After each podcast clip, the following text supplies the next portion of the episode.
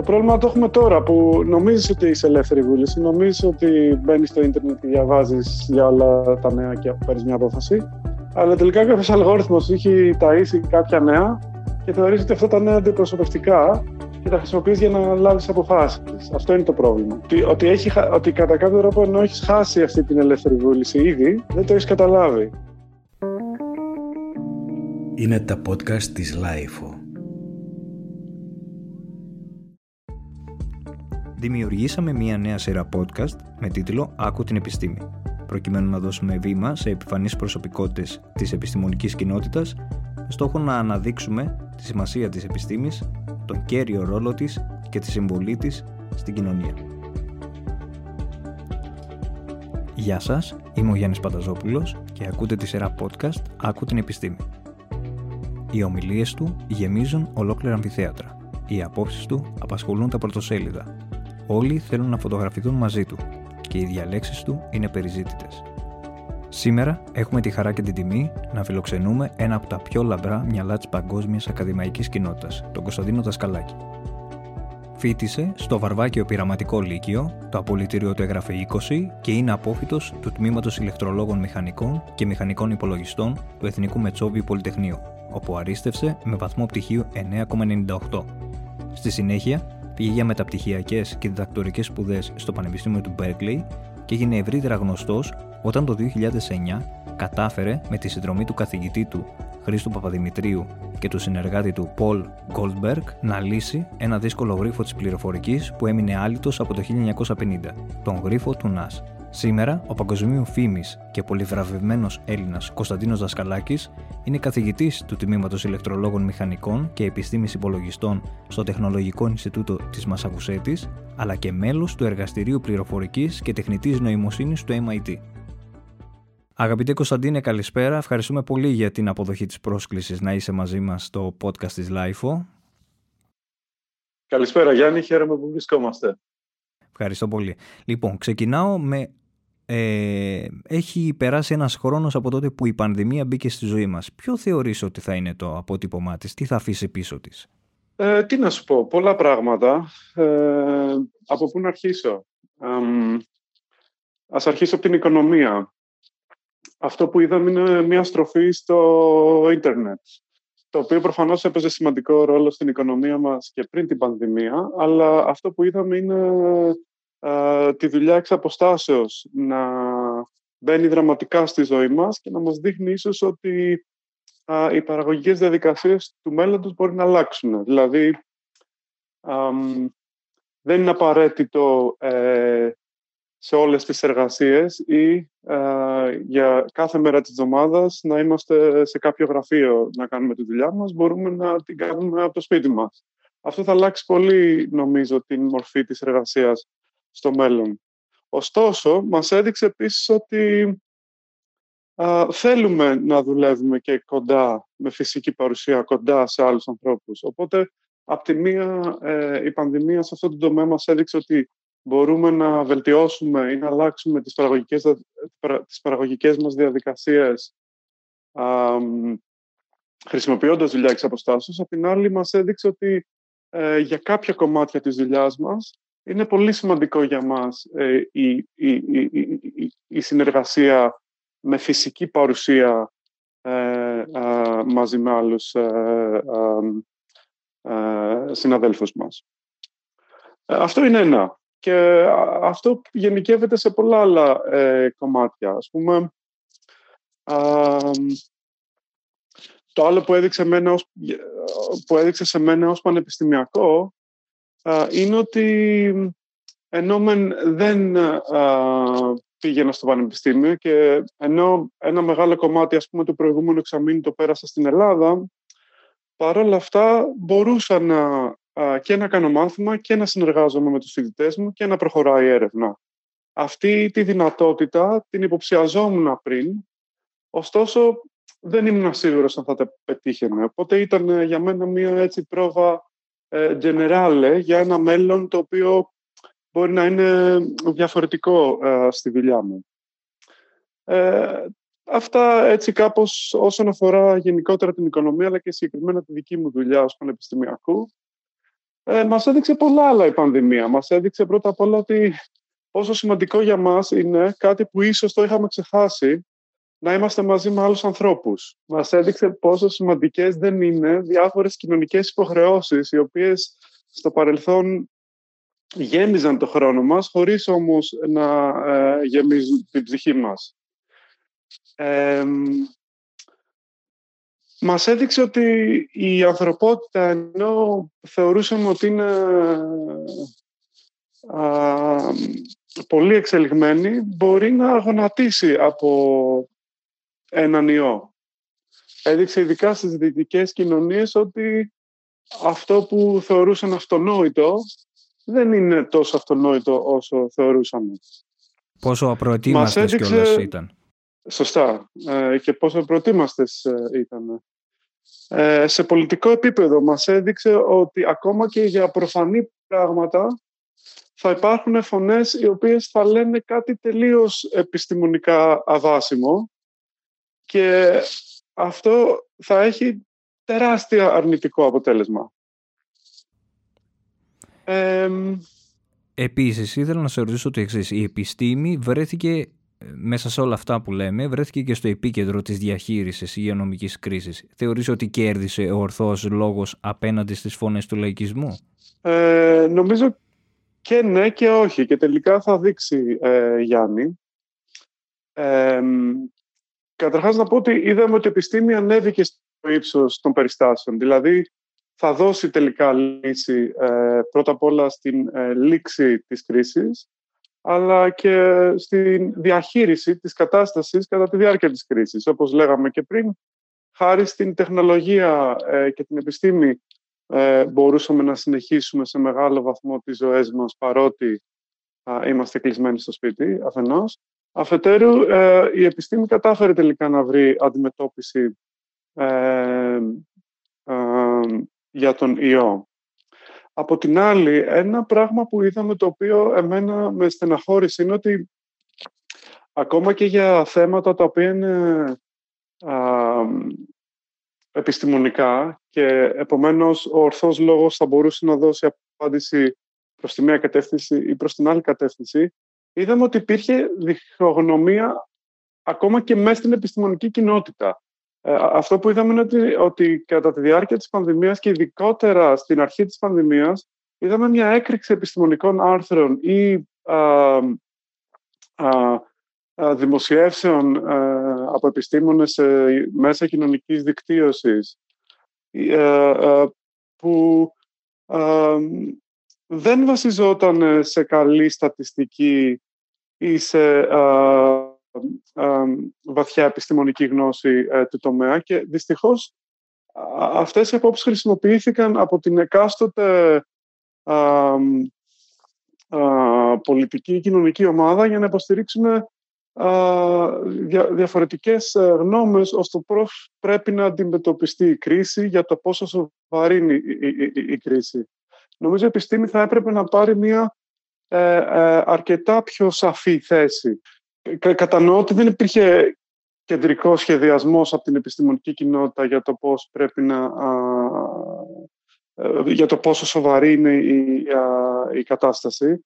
Αλλά θα, θα περίμενα ε, ως επιστήμονας ότι ο ορθός λόγος θα μπορούσε να μας δείξει μια σαφή εικόνα για, το, για τα στοιχεία που έχουμε μπροστά μας. Και δυστυχώς δεν το είδα αυτό να γίνεται. Και όπως είπα πριν, χρησιμοποιήθηκε με αρνητικό τρόπο από πολιτικές και κοινωνικές ομάδες. Πώς θεωρείς ότι μπορεί να μας βοηθήσει η τεχνητή νοημοσύνη στην αντιμετώπιση της πανδημίας, γιατί ακόμα στη διάρκεια του ενός χρόνου ε, δεν έχουμε δει να γίνεται αυτό, τουλάχιστον σε εμφανή, με εμφανή τρόπο. Ναι, η τεχνητή νοημοσύνη, ε, ένα μεγάλο κομμάτι της είναι η επεξεργασία δεδομένων και επεξεργασία δεδομένων για την αντιμετώπιση της κρίσης και τη στόχευση μέτρων σε κάποιο βαθμό είδαμε. Δεν είδαμε, ας πούμε, ε, έτσι πολύ προηγμένες απαραίτητα εφαρμογές της τεχνητής νοημοσύνης, αλλά είδαμε εφαρμογές της επεξεργασίας δεδομένων. Η τεχνητή νοημοσύνη θα μπορούσε να μπει ακόμα πιο ε, δυναμικά στην ε, παρακολούθηση της ε, πανδημίας, της εξέλιξης της πανδημίας και να μας δώσει ε, ποιοτικά καλύτερα συμπεράσματα για το πώς πρέπει να εστιάσουμε τις προσπάθειές μας, ε, για το πού πρέπει να εστιάσουμε τις προσπάθειές μας. Ωστόσο, ταυτόχρονα, μια τέτοια ε, α, χρήση της τεχνητής νοημοσύνης θα μπορούσε να ε, κατά κάποιο τρόπο παραβια... Όχι, θα μπορούσε να παραβιάσει την ιδιωτικότητά μας. Δηλαδή, αν ε, ένας μεγάλος αδελφός παρακολουθούσε απολύτως τι κάνουμε, πού πάμε, σε ποια μέσα, σε ποια μέσα μαζικής μεταφοράς μπήκαμε, σε ποια μαγαζιά πήγαμε, ποιες ώρες της μέρας πήγαμε και το καθεξής. Αν ένας μεγάλος αδελφός μπορούσε να τα παρακολουθήσει όλα αυτά και αν ε, ε μας έκανε τεστ κάθε μέρα ε, ε, για το αν έχουμε κορονοϊό, τότε θα μπορούσε να κάνει αυτή την χνηλάτιση, η οποία θα ήταν πολύ σημαντική για να καταλάβουμε, για να, για να, για να, για να, έτσι σταματάμε εξάπλωση του ιού όταν, όταν βρίσκουμε ότι κάπου υπάρχει μια έξαρση. Θα, θα μπορούσε να υπάρχει μια τέτοια χρήση. Ωστόσο αυτό, όπως καταλαβαίνετε, θα έπρεπε να μαζεύει τόσο αναλυτικά δεδομένα για την ε, ζωή μας, τα οποία έχουν άλλους κινδύνους, ειδικά αν αυτά τα δεδομένα συνεχίζουν να μαζεύονται ε, και μετά τη λήξη της πανδημίας. Δηλαδή, εδώ πέρα τίθεται ένα θέμα του αν θα υποχωρήσουμε και θα δώσουμε ε, μία τέτοια διοδότηση τώρα, δεδομένου ότι πολλές φορές ε, όταν ε, έχουμε κάνει τέτοιες υποχωρήσεις, τελικά κυβερνήσεις και άλλες και μυστικές υπηρεσίες συνέχισαν να μαζεύουν δεδομένα, ακόμα και μετά την ε, πάροδο της περίοδου η οποία, στην οποία ήταν απαραίτητο να μαζεύονται αυτά τα στοιχεία. Οπότε υπάρχει εκεί ένα έτσι, σημαντικό θέμα. Δηλαδή δεν θυμάμαι την Άνοιξη υπήρχε μια έτσι, μεγάλη συζήτηση γύρω από τις εφαρμογές ιχνηλάτηση. Mm. Οι εφαρμογές ιχνηλάτηση θα ήταν μια μορφή τέτοιας παρακολούθησης που ο, ο, ο τρόπος με τον οποίο ήταν σχεδιασμένες δεν θα ε, απαραίτητα αποθήκευαν στοιχεία για τη συμπεριφορά μας ε, σε servers ε, που θα τα κρατούσαν μόνιμα, αλλά θα τα είχαν κατά κάποιο τρόπο αυτά τα στοιχεία σε, με, πιο κατανεμημένο τρόπο αποθηκευμένα και επομένως ο σχεδιασμός τους ε, είχε ως στόχο να μην παραβιάζεται η, η, η ιδιωτικότητά μας. Παρ' όλα αυτά δεν είδαμε τέτοιες εφαρμογές συχνηλάτησης να χρησιμοποιούνται πολύ. Μπορεί να κινδυνεύσει η δημοκρατία από την πρόοδο και την χρήση της τεχνολογίας. Και το λέω τώρα που υπάρχει και μια αλλαγή σελίδας με την ε, ήττα του Ντόναλτ Τραμπ στις ΗΠΑ. Ε, αυτό που είδαμε πριν από δύο-τρει εβδομάδες στο Αμερικάνικο Καπιτόλιο ήταν μια προφανής απόδειξη ότι η δημοκρατία κινδυνεύει από την ε, πρόοδο α, της τεχνολογίας και από τη χρήση μέσων κοινωνικής ε, δικτύωσης τα οποία μεγενθύνουν παραβαίνουσες ε, συμπεριφορές. Ε, ξέρεις, ε, η ελπίδα η δική μου για το ίντερνετ ήταν ότι θα βοηθήσει τον εκδημοκρατισμό του κόσμου, διότι ε, θα έδινε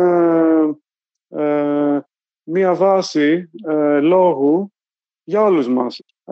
τόσο αυτούς που είχαν πρόσβαση στα στάντρα κανάλια επικοινωνίας, όσο και αυτούς που δεν είχαν.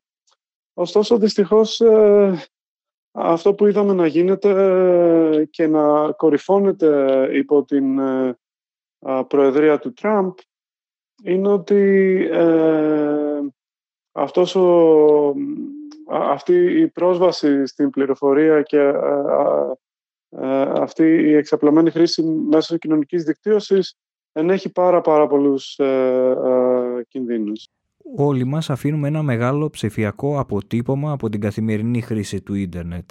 Κινδυνεύει ουσιαστικά, επειδή το, το, το είπες και εσύ πριν, κινδυνεύει όμως η ιδιωτικότητά μας στην πράξη. Α, ναι, κινδυνεύει και κινδυνεύει για διάφορους ε, λόγους.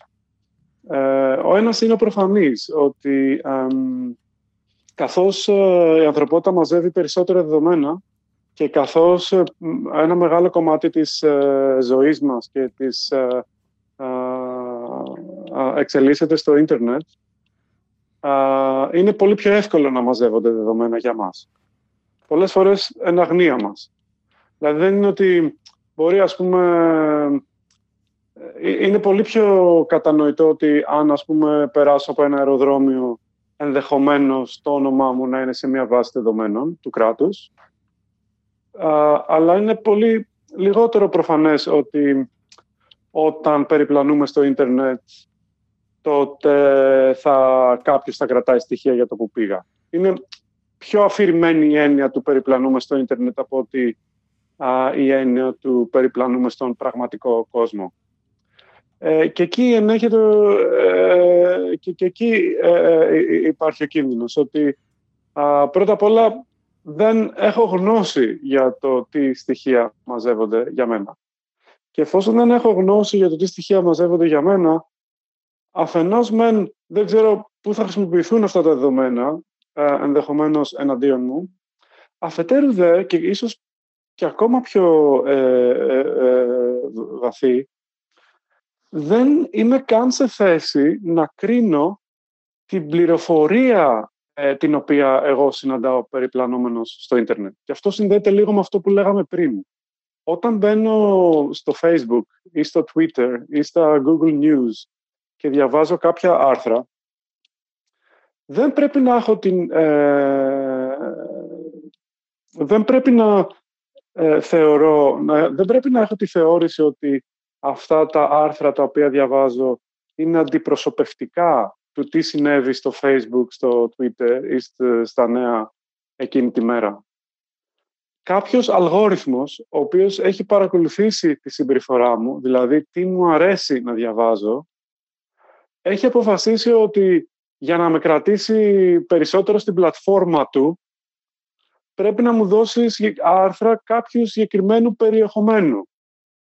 Επομένως, αν εγώ ας πούμε έχω εκδηλώσει ενδιαφέρον για συνωμοσιολογικά άρθρα περί της α, μη ύπαρξης και μη σοβαρότητας του κορονοϊού, τότε ο αλγόριθμος της Facebook, της, του Twitter και της Google θα συνεχίσει να μου δείχνει τέτοια άρθρα. Επομένως, εγώ μπορεί να βρεθώ σε μία... Ε, ε, μπορεί εγώ να, να, να θεωρήσω ότι Α, η άποψή μου αυτή, παρότι τρελή, φαίνεται να την έχουν και πάρα πολλοί άλλοι άνθρωποι. Άρα, εκεί που νόμιζα ότι είμαι ο μόνος που θεωρώ ότι ο κορονοϊός είναι μια βλακεία, βλέπω ότι και πολλοί άλλος κόσμος θεωρεί το ίδιο.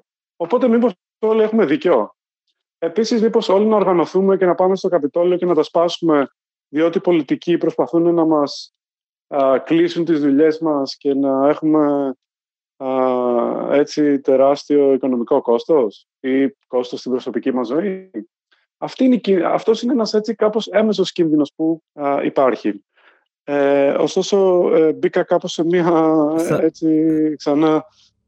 Θα, θα μπορούσαμε να πούμε δηλαδή, επειδή το είπες και πριν, ότι ο αλγόριθμος είναι ο νέος μεγάλος αδελφός; Ναι, είναι ο νέος μεγάλος αδελφός ε, και είναι ε, και κάποιος που θα σου τη φέρει χωρίς να το περιμένεις. Δηλαδή μαζεύονται τόσα στοιχεία και συνδυάζονται τόσα πολλά στοιχεία για μας που δεν είμαστε καν σε θέση για το τι μαζεύεται και πώς χρησιμοποιείται. Ε, να πω και κάτι άλλο, ότι τα δεδομένα που μαζεύονται πολλές φορές για μας μπορούν να χρησιμοποιηθούν και με ε, επιβλαβή τρόπο για έναν τρίτο, ο οποίος ε, δεν, ε, ίσως δεν υπάρχει πολύ στα δεδομένα και γι' αυτό είναι άφαντος για τα δεδομένα. Και, ε, ε, εδώ πέρα, ας πούμε, υπάρχει μια μεγάλη συζήτηση για τη χρήση της τεχνητής νοημοσύνης ε, στο δικαστικό σύστημα ε, της Αμερικής. Και η πηγή, ας πούμε, του προβλήματος βρίσκεται στο γεγονός ότι πες ότι δεχόμαστε να μαζεύονται δεδομένα ε, και να ε, χρησιμοποιούνται αυτά τα δεδομένα για να γίνεται μια επεξεργασία δεδομένων και να βγάζουμε κάποια συμπεράσματα χρήσιμα για, το, για, για, να, για να παίρνει το δικαστικό σύστημα ή η αστυνομία αποφάσεις. Αυτό που πρέπει όμως να δεχτούμε είναι ότι η συλλογή αυτών των δεδομένων ποτέ δεν μπορούμε να είμαστε σίγουροι ότι θα είναι αντιπροσωπευτική. Για να δώσω ένα παράδειγμα πολύ σαφές. Ε, υπάρχουν ε, συστήματα, αλγόριθμοι που χρησιμοποιούνται από ε, το δικαστικό σύστημα οι οποίοι, οι οποίοι έχουν, έχει αποδειχθεί ότι έχουν τεράστιο ε, ρατσισμό απέναντι σε κάποιες κοινωνικές ομάδες. Και ο ρατσισμός αυτός προκύπτει γιατί οι αλγόριθμοι αυτοί έχουν εκπαιδευτεί σε δεδομένα στα οποία έχει υπάρξει ανθρώπινη κρίση. Και επειδή η ανθρώπινη κρίση έχει ρατσισμό μέσα της, ο αλγόριθμος που εκπαιδεύεται στα αποτελέσματα αυτής της ε, ε, ανθρώπινης κρίσης ε, θα υιοθετήσει αυτόν τον ρατσισμό. Για να είμαι πιο σαφής. Ε, οι αλγόριθμοι μαζεύουν στοιχεία για ε, ανθρώπους που έχουν συλληφθεί για κάποιο έγκλημα ή για την κατηγορούνται για τη διάπραξη κάποιου εγκλήματος και επίσης μαζεύουν τις, τις αποφάσεις που πήρε ο δικαστής ανάλογα με τα στοιχεία του κατηγορουμένου και τι έγκλημα έκανε για το αν θα προφυλακιστεί ή όχι. Αν είμαστε σε μια κοινωνία που οι λευκοί προφυλακίζονται με μικρότερη πιθανότητα από ε, τους ε, ε, μαύρους για τον ίδιο αριθμό εγκλημάτων, για, για, για, για, την ίδια, για, για, για το, αν για το ίδιο έγκλημα βλέπουμε ότι οι δικαστές έχουν προκατάληψη και τείνουν να προφυλακίζουν περισσότερο μαύρους από ότι λευκούς, τότε και ο αλγόριθμος μπορεί να υιοθετήσει αυτή την αντίληψη. Εν προκειμένου, μαζέψαμε δεδομένα από την κοινωνία μας, χρησιμοποιήσαμε αυτά τα δεδομένα για να εκπαιδεύσουμε έναν αλγόριθμο και ο αλγόριθμος υιοθέτησε κάποια ε, στερεοτυπική αντίληψη ε, για τον κίνδυνο ε, μη προφυλάκησης λευκών και για τον κίνδυνο μη προφυλάκησης μαύρων. Και αν ο αλγόριθμος αυτός μπει μέσα στο δικαστικό σύστημα, θα συνεχίσει να αναπαράγει αυτή τις στερεοτυπικές αντιλήψεις και αν τα δεδομένα που παράγει αυτός χρησιμοποιηθούν για την εκπαίδευση κάποιου άλλου αλγορίθμου, όπως καταλαβαίνεις θα γίνει μια αρνητική σπήρα που θα αναπαράγει και θα μεγενθύνει κάποια στερεότυπα που υπήρχαν α, στις αρχικές α, συνθήκες. Ε, Θεωρείς... Εδώ έχουμε... Ναι, ναι, ναι. ναι. Πες, πες, πες, ακούω.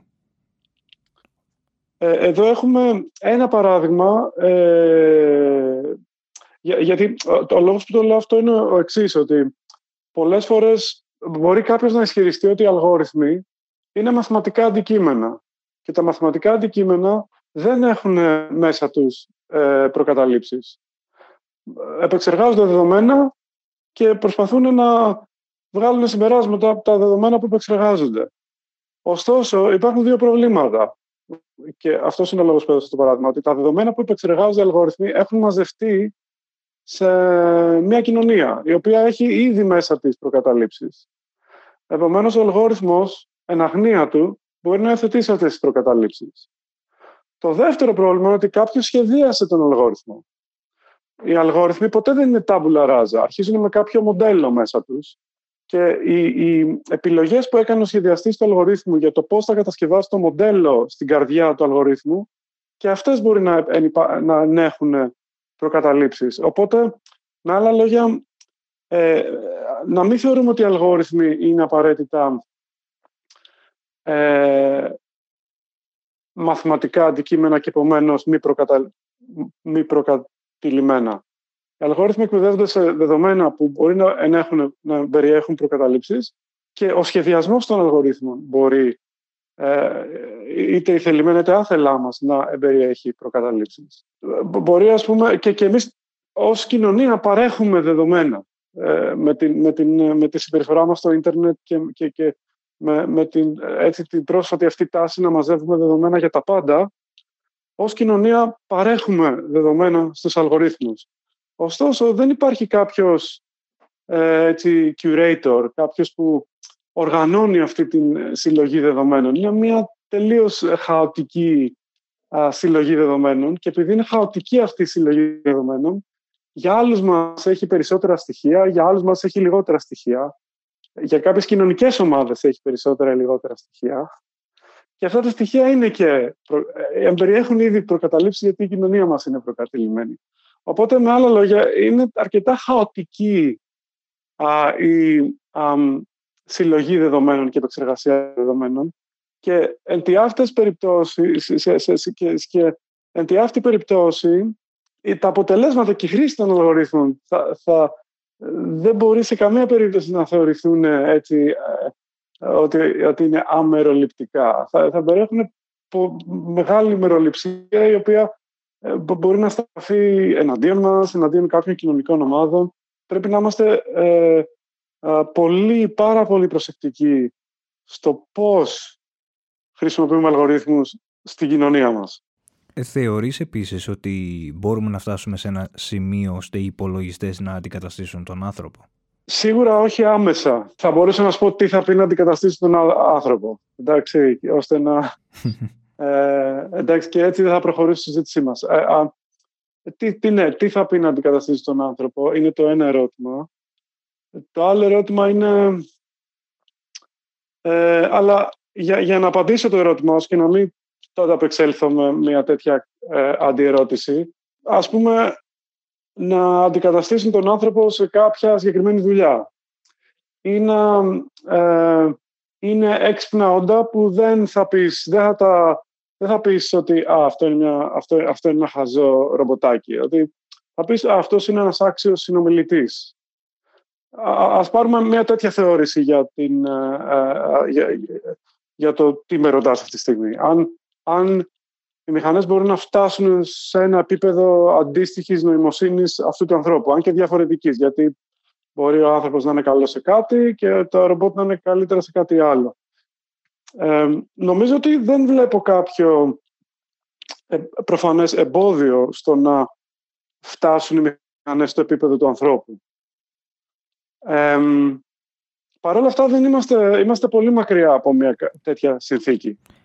Ε, επίσης... Το άλλο, ναι, ναι, το άλλο που θέλω να πω όμως είναι ότι ε, δεν θεωρώ ότι αυτή η ε, τομή μεταξύ ανθρώπου και μηχανής είναι ο σωστός τρόπος να το δούμε.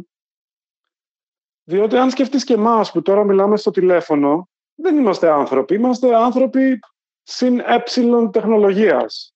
Και νομίζω ότι η ανθρωπότητα του μέλλοντος θα ο άνθρωπος του μέλλοντος θα περιέχει ακόμα μεγαλύτερο τεχνολογικό ε, κομμάτι πάνω του. Επομένως, είναι σωστό να λέμε ε, αν οι μηχανές θα έρθουν στο επίπεδο του ανθρώπου ή να πούμε αν ο άνθρωπος του μέλλοντος θα είναι ένας πολύ πιο έξυπνος άνθρωπος γιατί θα χρησιμοποιεί τεχνολογία. Αυτό είναι έτσι ένα ερώτημα το οποίο έχει ενδιαφέρον. Το μοντέλο της τηλεεργασίας θεωρείς, ε, σε ανησυχεί μάλλον, ότι επειδή γίνονται συζητήσεις μπορεί να συνεχίσει και μετά την πανδημία. Ε, έχεις ανησυχίες για αυτό το ότι μπορεί να, να επικρατήσει και να είσαι συνεχώς online, να μην έχεις προσωπική ζωή; Θεωρώ ότι ε, όχι, δεν με ανησυχεί. Ε, και ο λόγος είναι ότι, όπως είπα και νωρίτερα, η εμπειρία αυτή μας έδειξε ότι μας ενδιαφέρει πάρα πολύ η ανθρώπινη επαφή. Είναι κάτι το οποίο ίσως το είχαμε ξεχάσει. Είχαμε ξεχάσει ίσως την έννοια του ε, βγαίνω έξω και αλληλεπιδρώ με άλλους ανθρώπους. Έτσι, γιατί είχαμε επικεντρωθεί πάρα πολύ στο να είμαστε στο ίντερνετ. Ε, αλλά είδαμε ότι αυτό είναι πολύ σημαντικό για μας. Και νομίζω στη λήξη της πανδημίας θα δούμε ίσως μια... Ε, νομίζω ότι τώρα ήδη κάνουμε μια ενδοσκόπηση και στη λήξη της πανδημίας θα δούμε ότι ε, θα έρθουμε κοντά, ε, ε, κοντύτερα ίσως στον άλλο άνθρωπο από ότι είμαστε πριν την πανδημία. Πιστεύω. Ότι θα έρθουμε πιο κοντά δηλαδή. Θεωρώ πως ναι, διότι εκτιμήσαμε τι πραγματικά, τι θεωρούμε ουσιαστικό από την ανθρώπινη επαφή και τι δεν θεωρούμε ουσιαστικό. Τουλάχιστον μιλάω για τον εαυτό μου, αλλά α, θεωρώ ότι όλοι μας αυτή την ενδοσκόπηση που αναπόφευκτα έφερε ο εγκλισμός στο σπίτι, ε, σκεφτήκαμε τι πραγματικά μας λείπει από αυτό που κάναμε πριν την πανδημία. Μας λείπει η έξαλλη κοινωνική ζωή που είχαμε που είμαστε για ένα τέταρτο εδώ και για ένα μισάωρο καφέ εκεί και μετά στο αυτοκίνητο και τα λοιπά ή μας ενδιαφέρει η πιο ουσιαστική ανθρώπινη επαφή ε, στην οποία παίρναμε το χρόνο μας για να δούμε και να μιλήσουμε πραγματικά με τον ε, φίλο μας, τον αγαπημένο μας ή τον συναδελφό μας. Ε, νομίζω ότι όλοι μας έχουμε κάνει μια ενδοσκόπηση και νομίζω για πολλούς αυτή η ενδοσκόπηση έχει δείξει τι πραγματικά μας λείπει και τι θεωρούμε ουσιαστικό στην ανθρώπινη επαφή. Το ίδιο ισχύει και για την εργασία. Καταλάβαμε τι είναι ουσιαστικό στον εργασιακό χώρο και τι δεν μάχης γεμίζει, τι είναι αντιπαραγωγικό και τι ίσως θα θέλαμε να μην συνεχίσουμε μετά τη λήξη της πανδημίας. Νομίζω ότι η πανδημία ήταν, ας πούμε, αν θες, ένα σοκ σε διάφορα επίπεδα, τα, τα οποία συζητήσαμε και πριν, στο κοινωνικό, στο προσωπικό, στο επαγγελματικό, στο επιστημονικό, στο οικονομικό, στο πολιτικό. Ήταν ένα σοκ και νομίζω ότι εφόσον κάτσαμε ένα χρόνο ε, κάπως στο σπίτι μας παρακολουθώντας αυτή την εξέλιξη της κατάστασης, ας το, ας το χρησιμοποιήσουμε για θετικό. Ε, ε, ας το χρησιμοποιήσουμε έτσι, ε, προς μια έτσι, θετική εξελικτική ε, πορεία. Βρίσκεσαι και εργάζεσαι στην πηγή της γνώσης και θέλω να σε ρωτήσω το εξής. Ποιο θεωρείς ότι είναι το πιο ισχυρό εφόδιο για έναν νέο την περίοδο αυτή; Είναι η γνώση, η προϋπηρεσία ή η εξειδίκευση; Ε, ενδιαφέρον ερώτημα. Νομίζω ότι η επιστήμη είχε περάσει μια περίοδο εξειδίκευσης. Ε, ωστόσο, κατά τη γνώμη μου, περνάμε σε μια εποχή που είναι σημαντική και η πιο μακροθεωρητική θεώρηση της επιστήμης και της γνώσης ευρύτερα. Και αυτό εν έχει να κάνει με το, και με κάποια από αυτά τα θέματα για τα οποία συζητούσαμε πριν. Ε, ότι όταν, για παράδειγμα, είσαι τεχνολόγος ή επιστήμονας, αλλά ξέρεις ότι οι αλγόριθμοι σου ή τα άλλα ε, επιστημονικά σου κατορθώματα θα χρησιμοποιηθούν ε, για σημαντικές αποφάσεις σε ένα κοινωνικό σύνολο, δεν μπορείς να είσαι αμέριμνος και να κάνεις την επιστήμη χωρίς να σκέφτεσαι αυτές τις άλλες χρήσης της τεχνολογίας ή της επιστημονικής γνώσης που παράγεις. Ε, ε, επομένως, περνάμε σε μια εποχή που χρειάζεται, όπως είπα, πιο μακροθεωρητική ε, ολοκληρωμένη θεώρηση της γνώσης. Και αυτό που θα έλεγα στους νέους εποχής μας θα ήταν να πηγαίνετε σε βάθος σε κάποιο τομέα. Το βάθος είναι καλό, αλλά και το πλάτος είναι σημαντικό. και το βλέπω εδώ στο MIT, για να δώσω ένα πιο έτσι, σαφές παράδειγμα, βλέπω αυτή την ε, εξέλιξη, ας πούμε, στον τομέα μου. Ε, στο MIT, η επιστήμη των υπολογιστών μέχρι πρόσφατα ήταν στο School of Engineering, δηλαδή στο, ε, το MIT έχει πέντε σχολεία. Ένα από αυτά τα σχολεία ήταν η μηχανική. Μέσα στους μηχανικούς ήταν οι ηλεκτρολόγοι μηχανικοί και οι μηχανικοί υπολογιστών. Και η επιστήμη των υπολογιστών ήταν το ένα κομμάτι του τμήματος των ηλεκτρολόγων μηχανικών και μηχανικών υπολογιστών.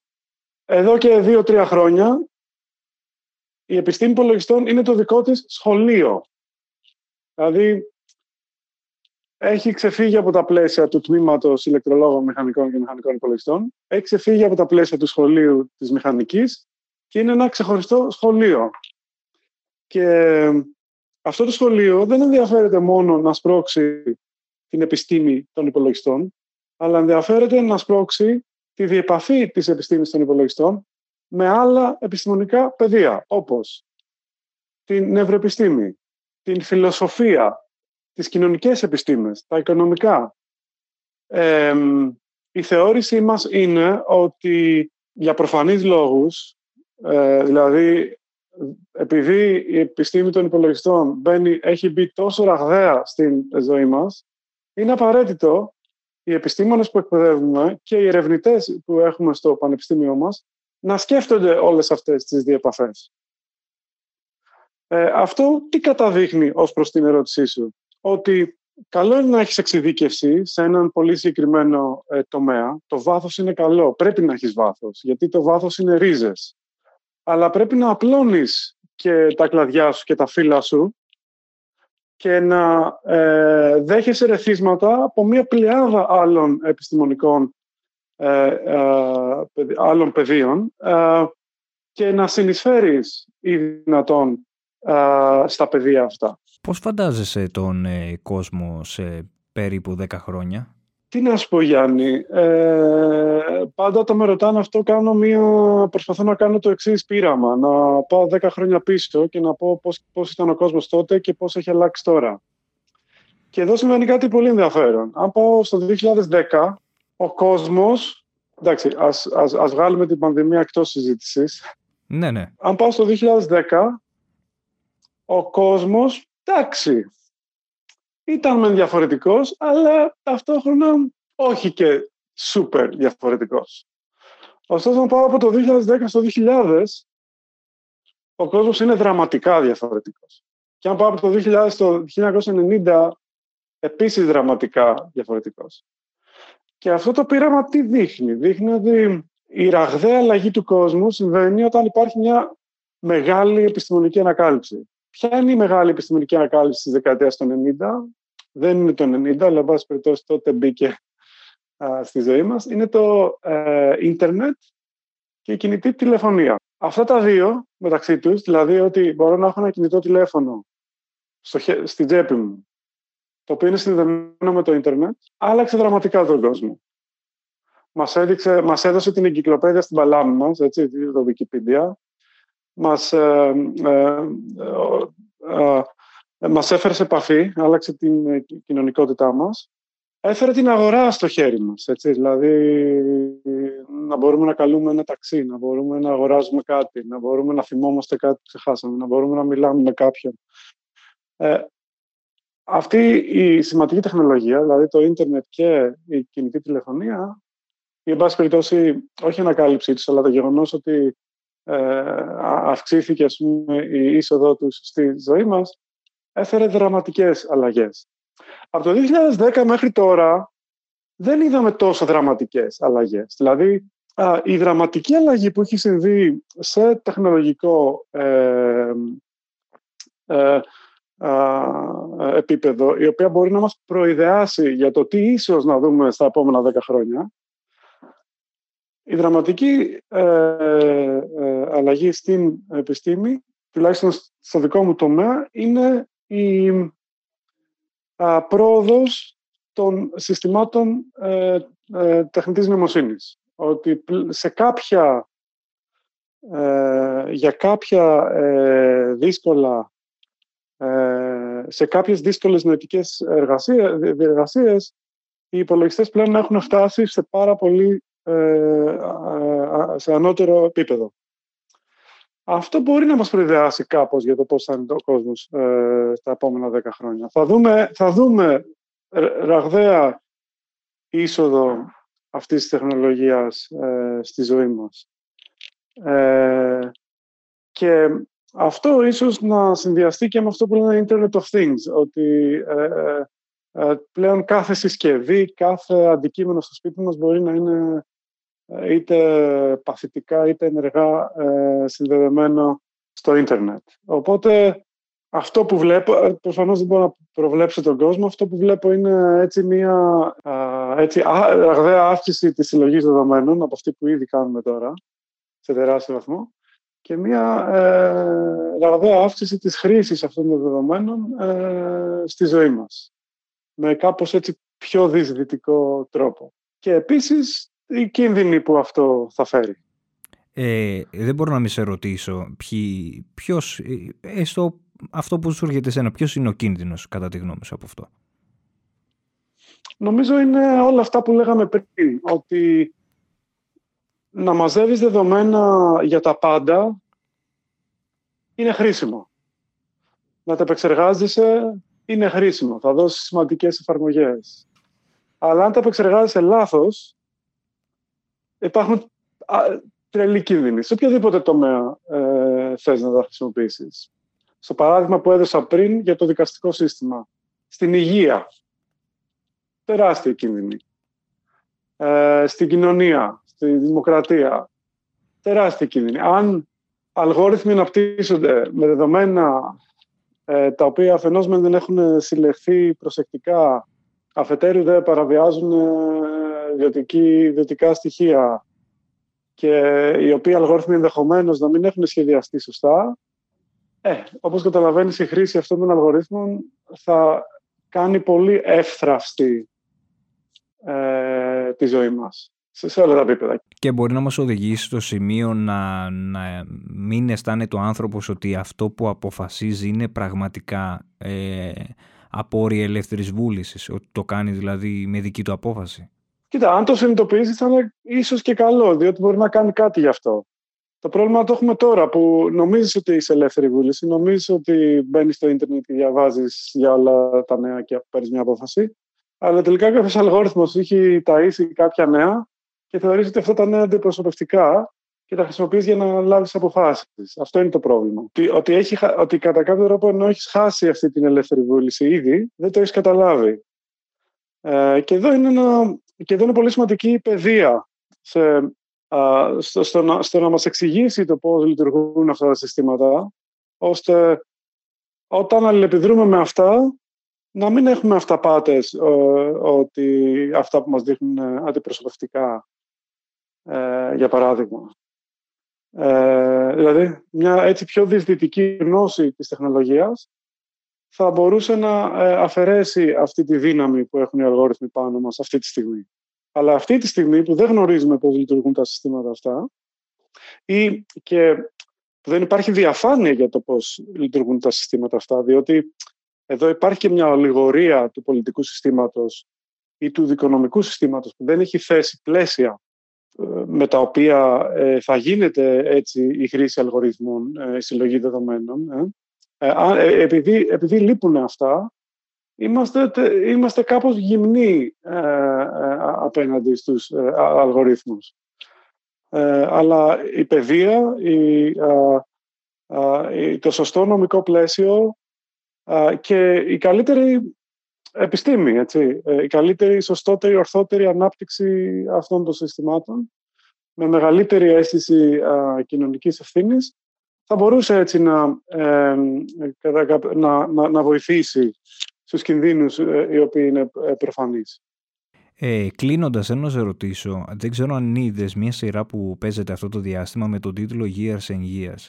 Ε, σε αυτή τη σειρά ε, δείχνει πως ότι σε περίπου 5-10 χρόνια υπάρχει πιθανότητα ε, μέσα στο ανθρώπινο σώμα να έχουν εισχωρήσει κάποιες τεχνολογικές λειτουργίες. Το θεωρείς πιθανό ή είναι κομμάτι διστοπικού μέλλοντος αυτό; Θεωρώ ότι είναι η φυσική εξέλιξη. Δηλαδή, μέχρι πρόσφατα έπρεπε να πας να κάτσεις στον υπολογιστή σου για να ε, κάνεις κάτι. Μετά ο υπολογιστής σου ήρθε στο χέρι σου. Πριν από λίγα χρόνια πήγανε να βάλουν τον υπολογιστή στα γυαλιά που θα φοράς. Ε, προφανώς το επόμενο βήμα είναι κάποιος υπολογιστής να μπει μέσα στο σώμα σου. Είναι, είναι, είναι, είναι φυσική εξέλιξη αυτή. Ε, το ερώτημα είναι ποιος έχει κατασκευάσει αυτό τον υπολογιστή, τι ακριβώς παρακολουθεί για τον εγκέφαλό σου. Δηλαδή, δεν θα ήθελα ένας υπολογιστής να ξέρει τι σκέφτομαι. Αλλά δεν, είμαστε, δεν νομίζω ότι είμαστε κοντά σε ένα τέτοιο μέλλον. Νομίζω ότι θα δούμε πολύ πιο απλά συστήματα τα οποία ενδεχομένως να έχουν δει με τον εγκέφαλό μας. Μπορεί, ας πούμε, για ανθρώπους με αναπηρία να χρησιμοποιηθούν να, να, να υπάρχουν διεπαφές με τον εγκέφαλο, ώστε να βοηθήσουν αυτούς τους ανθρώπους να κινούν μέλη ή τεχνητά μέλη και τεχνητά μέλη, τα οποία, ε, ναι, ε, τεχνητά μέλη στο, στο σώμα τους. Αυτό το βλέπω πολύ πιο άμεσο. Το να καταλαβαίνει ο υπολογιστής τι σκέφτομαι δεν είναι καν σαφό καλώς, καλώς ορισμένο πρόβλημα και δεν νομίζω ότι είμαστε κοντά να καταφέρουμε να, να κάνουμε κάτι τέτοιο. Ποιο θεωρείς ότι είναι το επόμενο επιστημονικό στοίχημα; Πολλά, αλλά για μένα το μυστήριο το οποίο προσεγγίζω από τη δικιά μου οπτική γωνία, αλλά δεν είναι ο μοναδικός και σίγουρα όχι ο πλήρης τρόπος να το προσεγγίσεις, είναι να καταλάβουμε τον ανθρώπινο εγκέφαλο η ιατρική και η νευροεπιστήμη έχει κάνει τεράστια πρόοδο, ωστόσο είμαστε πολύ πίσω στο να καταλάβουμε τον ανθρώπινο εγκέφαλο. Προσπαθώντας να φτιάξουμε ένα τεχνητό εγκέφαλο, προσπαθούμε να γίνουμε έτσι κι εμείς μικροί θεοί ή να γίνουμε κι εμείς μικροί δαρβίνοι, οι οποίοι προσπαθούν να εξελίξουν με τις ε, δικές τους έτσι, εξωτερικές δυνάμεις, να εξελίξουν ένα εγκέφαλο από έναν τεχνητό εγκέφαλο, από ε, μέτριο σε ολοένα και πιο έξυπνο. Οπότε αυτό που κάνω προσπαθεί να δώσει φως. Αλλά δεν δεις δύο, δεν, μας, δεν δεις δύο μέσα στον ανθρώπινο εγκέφαλο για να το καταφέρω αυτό. Το κάνω, προσπαθώ να το καταφέρω με εξωτερική ε, σκέψη. Ε, το τεράστιο μυστήριο είναι πώς η εξελικτική πορεία μας έδωσε ένα τέτοιο φοβερό υπολογιστή που εμείς, οι πανέξυπνοι εγκέφαλοι, δεν μπορούμε να αναπαράγουμε. Έχει γίνει τόση πρόοδος στην επιστήμη των υπολογιστών. Πώς και δεν μπορούμε να φτιάξουμε έναν υπολογιστή που η εξέλιξη των ειδών έφερε στο προσκήνιο. Τι, τι χάνουμε, τι μας λείπει; Αυτό είναι ένα τεράστιο μυστήριο και δεν μπορούμε να αρχίσουμε να απαντάμε. Τελευταία ερώτηση. Τι, τι είναι αυτό που έχεις μάθει από την ανασχόλησή σου με την πληροφορική προσωπικά; Ε, αυτό που έχω μάθει είναι η θεώρηση ότι όλα είναι υπολογισμός. Διότι ο υπολογισμός είναι ανταλλαγή και επεξεργασία πληροφορίας.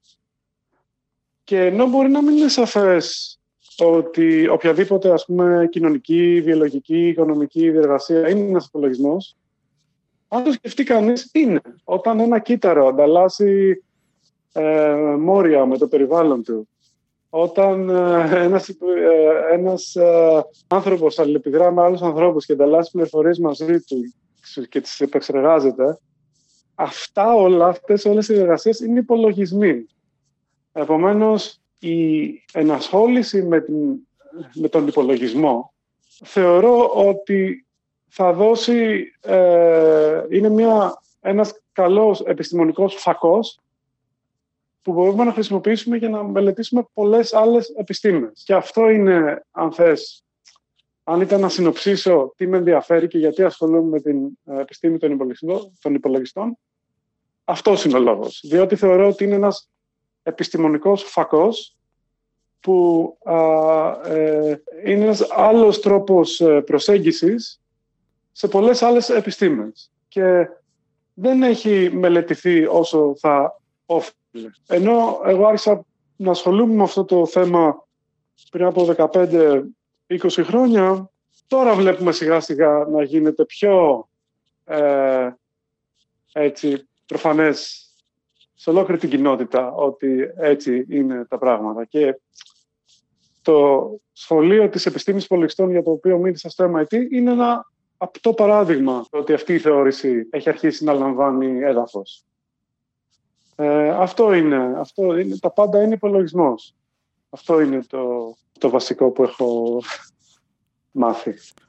Κωνσταντίνε, θέλω να σε ευχαριστήσω πάρα πολύ για την ε, συναρπαστική συζήτηση. Να σε καλά, Γιάννη. Είναι πάντα χαρά μου να μιλάμε. Ήταν το podcast της LIFO «Άκου την επιστήμη». Μαζί μας ήταν ο διακεκριμένος καθηγητής του MIT, Κωνσταντίνος Δασκαλάκης σε μια συζήτηση για τον ένα χρόνο της πανδημίας, την τεχνητή νοημοσύνη, τους αλγόριθμους, το ψηφιακό αποτύπωμα αλλά και το μέλλον των κοινωνιών. Είναι τα podcast της Lifeo.